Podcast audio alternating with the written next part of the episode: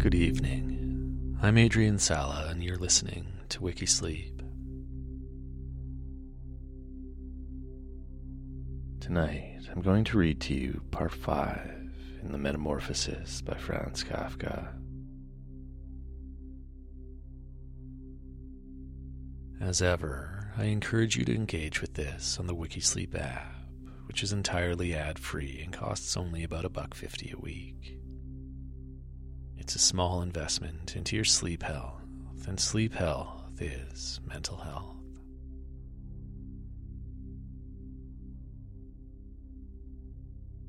Thank you again for your support, and I look forward to finishing this book with you over the next few days.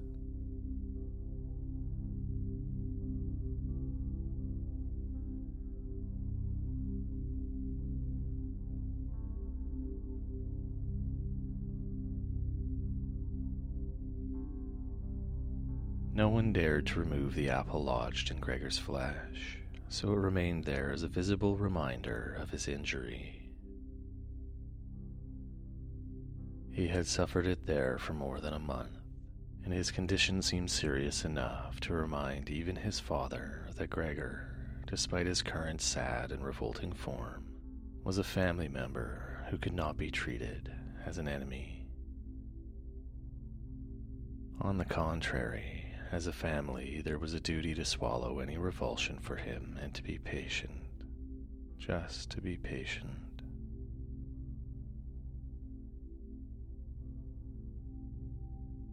Because of his injuries, Gregor had lost much of his mobility, probably permanently.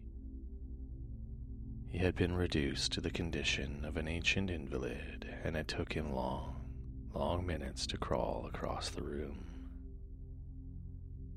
Crawling over the ceiling was out of the question. But this deterioration in his condition was fully, in his opinion, made up for by the door to the living room being left open every evening.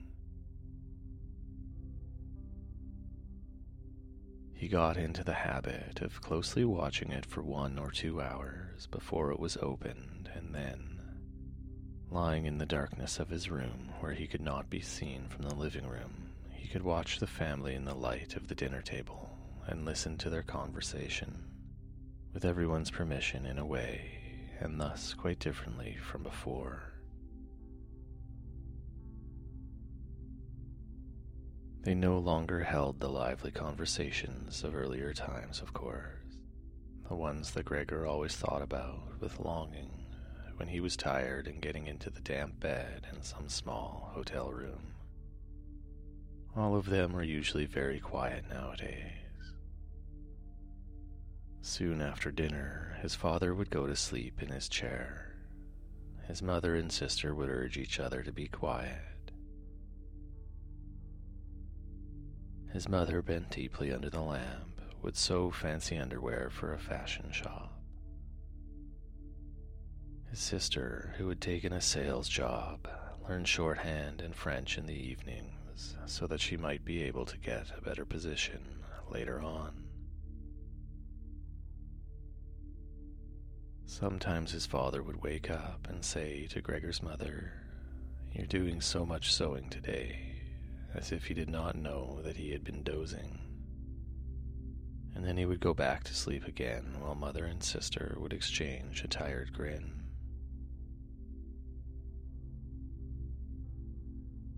With a kind of stubbornness, Gregor's father refused to take off his uniform, even at home.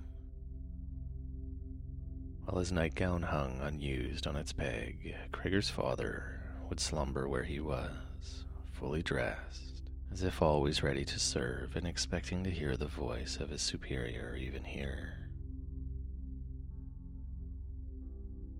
The uniform had not been new to start with.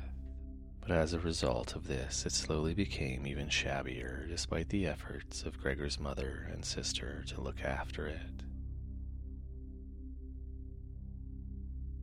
Gregor would often spend the whole evening looking at all the stains on this coat. With its gold buttons always kept polished and shiny while the old man in it would sleep, highly uncomfortable but peaceful.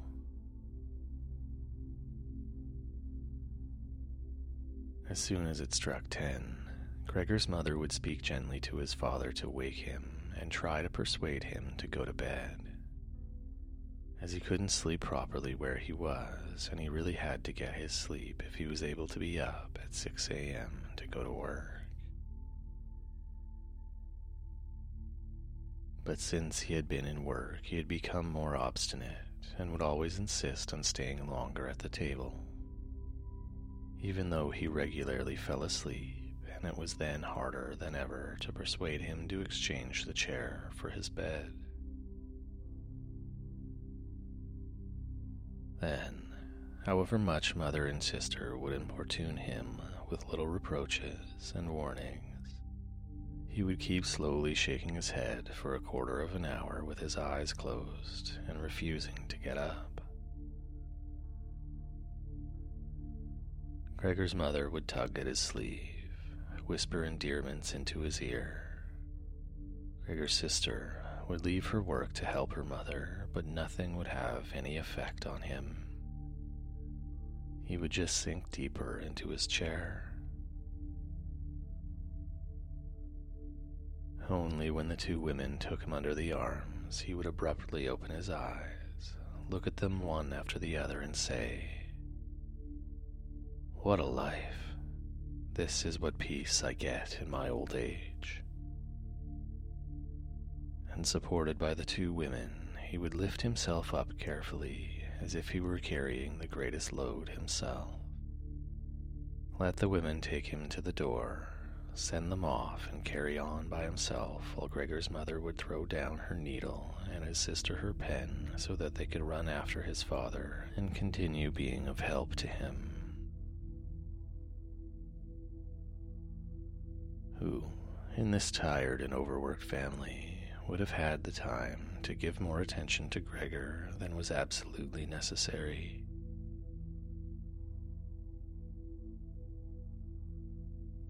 The household budget became even smaller, so now the maid was dismissed.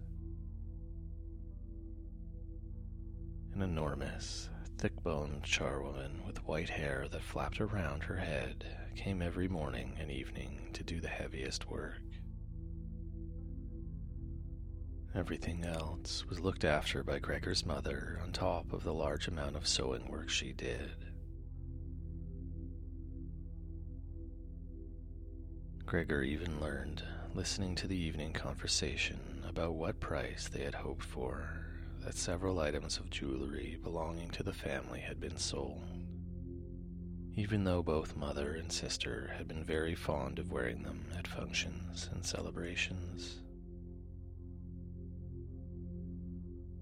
But the loudest complaint was that although the flat was much too big for their present circumstances, they could not move out of it there was no imaginable way of transferring Gregor to the new address.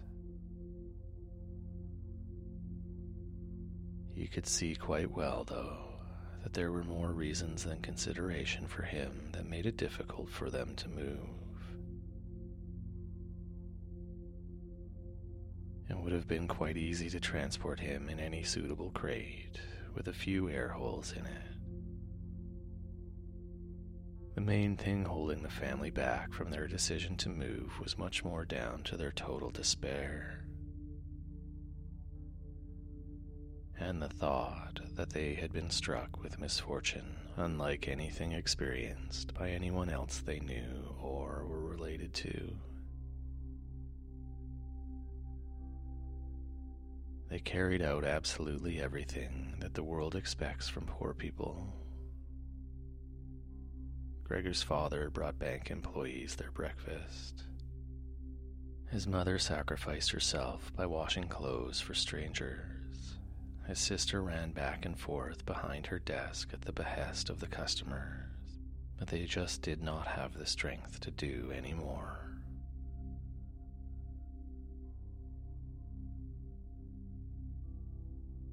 And the injury in Gregor's back began to hurt as much as when it was new. After they had come back from taking his father to bed, Gregor's mother and sister would now leave their work where it was and sit close together, cheek to cheek. His mother would point to Gregor's room and say, Close that door, Grete. And then, when he was in the dark again, they would sit in the next room and their tears would mingle. Or they would simply sit there staring dry eyed at the table.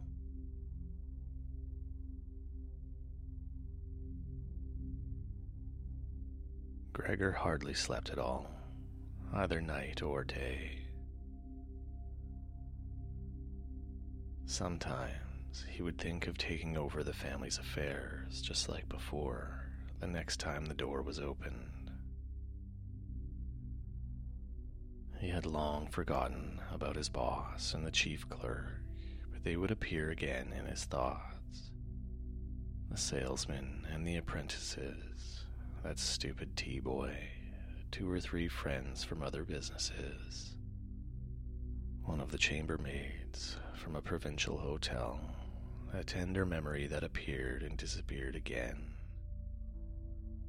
A cashier from a hat shop for whom his attention had been serious but too slow.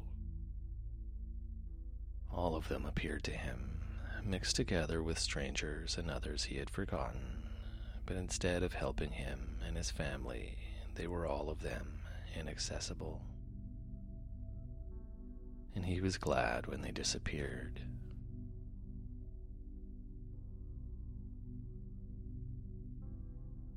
Other times, he was not at all in the mood to look after his family.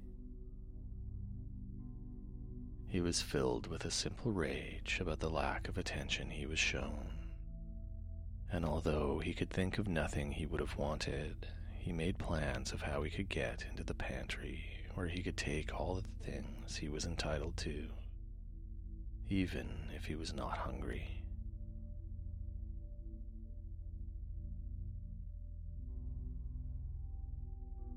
Gregor's sister no longer thought about how she could please him, but would hurriedly push some food or other into his room with her foot before she rushed out to work in the morning and at midday. And in the evening, she would sweep it away again with the broom, indifferent as to whether it had been eaten or not. More often than not, it had been left totally untouched.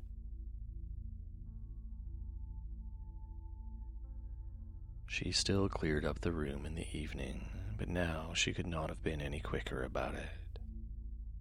Smears of dirt were left on the walls. Here and there were little balls of dust and filth.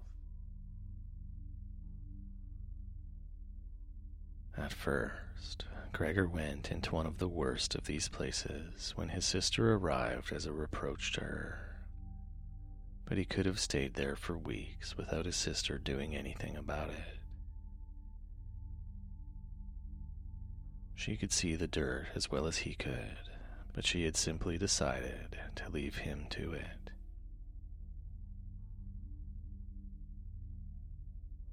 At the same time, she became touchy in a way that was quite new for her and which everyone in the family understood.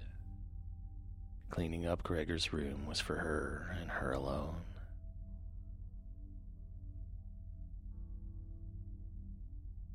Gregor's mother did once thoroughly clean his room and needed to use several bucketfuls of water to do it.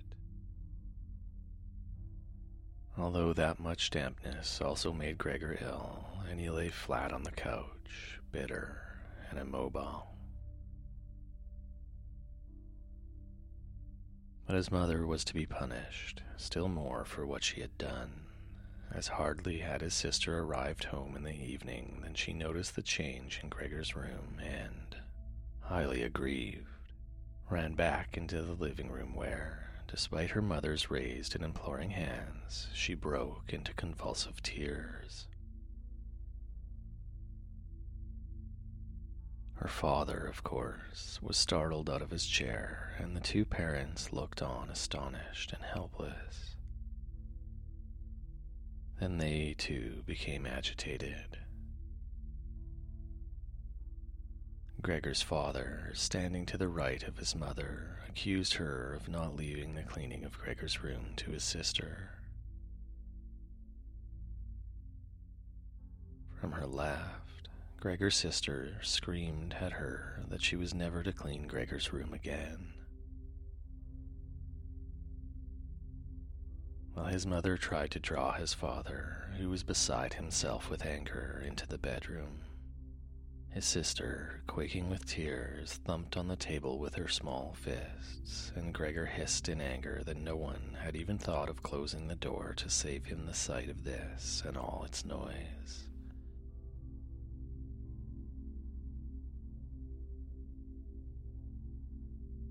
Gregor's sister was exhausted from going out to work, and looking after Gregor as she had done before was even more work for her. But even so, his mother ought certainly not to have taken her place.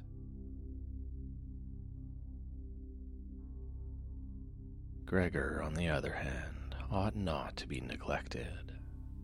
Now, though, the charwoman was here,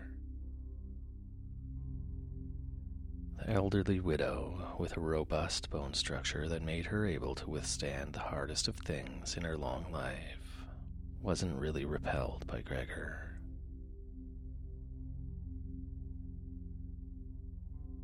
Just by chance one day, rather than any real curiosity, she opened the door to Gregor's room and found herself face to face with him. He was taken totally by surprise. No one was chasing him, but he began to rush to and fro while she just stood there in amazement with her hands crossed in front of her.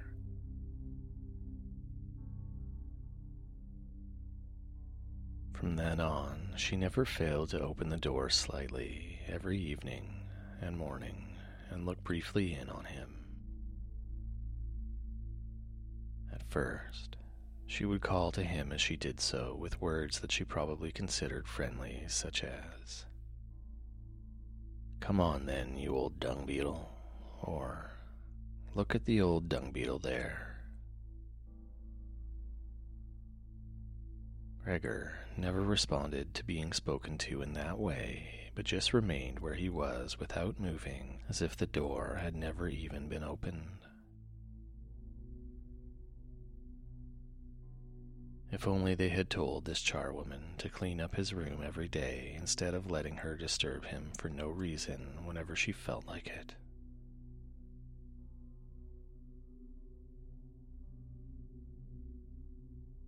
One day, early in the morning, while a heavy rain struck the window panes, perhaps indicating that spring was coming, she began to speak to him in that way once again. Gregor was so resentful that he started to move toward her. He was slow and infirm, but it was like a kind of attack. Instead of being afraid, the charwoman just lifted up one of the chairs from near the door and stood there with her mouth open, clearly intending not to close her mouth until the chair in her hand had been slammed down into Gregor's back. Aren't you coming any closer then? she asked when Gregor turned around again, and she calmly put the chair back in the corner.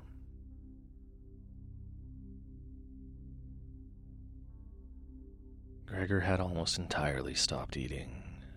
Only if he happened to find himself next to the food that had been prepared for him, he might take some of it into his mouth to play with it. Leave it there a few hours and then, more often than not, spit it out again. At first, he thought it was distress at the state of his room that stopped him eating, but he had soon got used to the changes made there.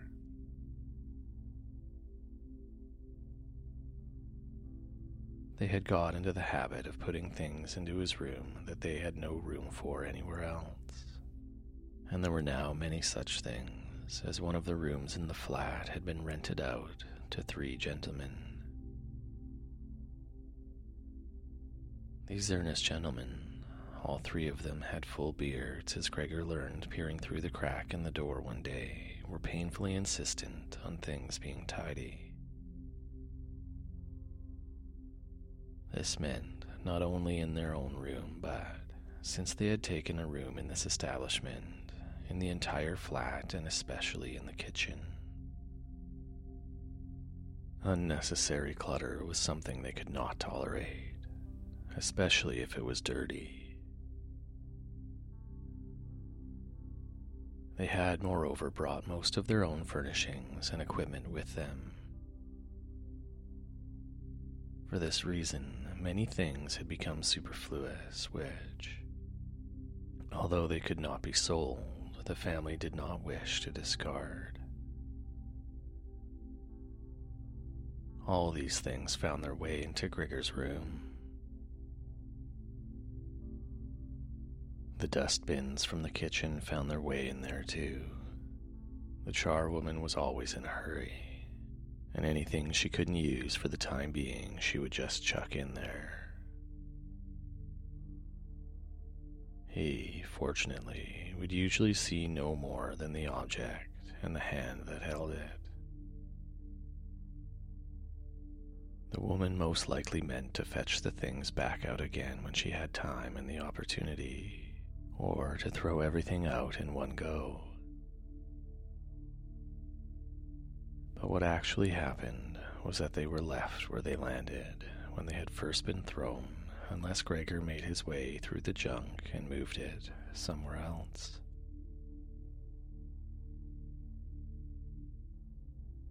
At first, he moved it because, with no other free room where he could crawl about, he was forced to. But later on, he came to enjoy it, although moving it in that way left him sad and tired to death, and he would remain immobile for hours afterwards.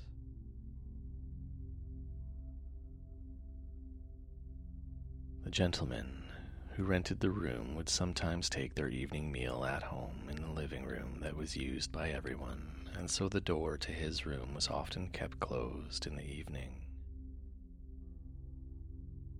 But Gregor found it easy to give up having the door open. He had, after all, often failed to make use of it when it was open and, without the family having noticed it, lain in his room in its darkest corner.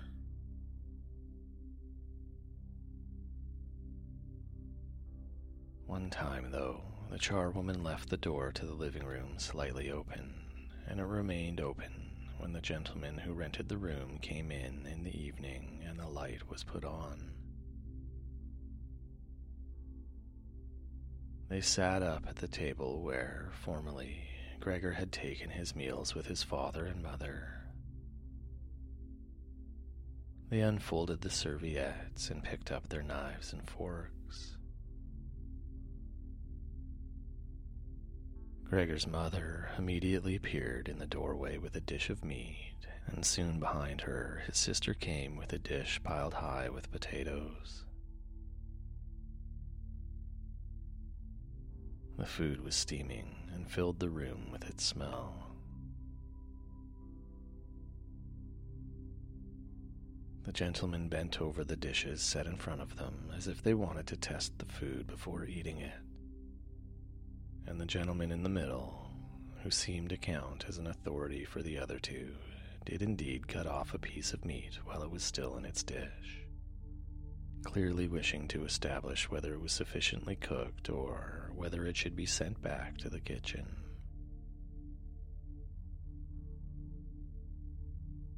It was to his satisfaction, and Gregor's mother and sister, who had been looking on anxiously, began to breathe again and smiled.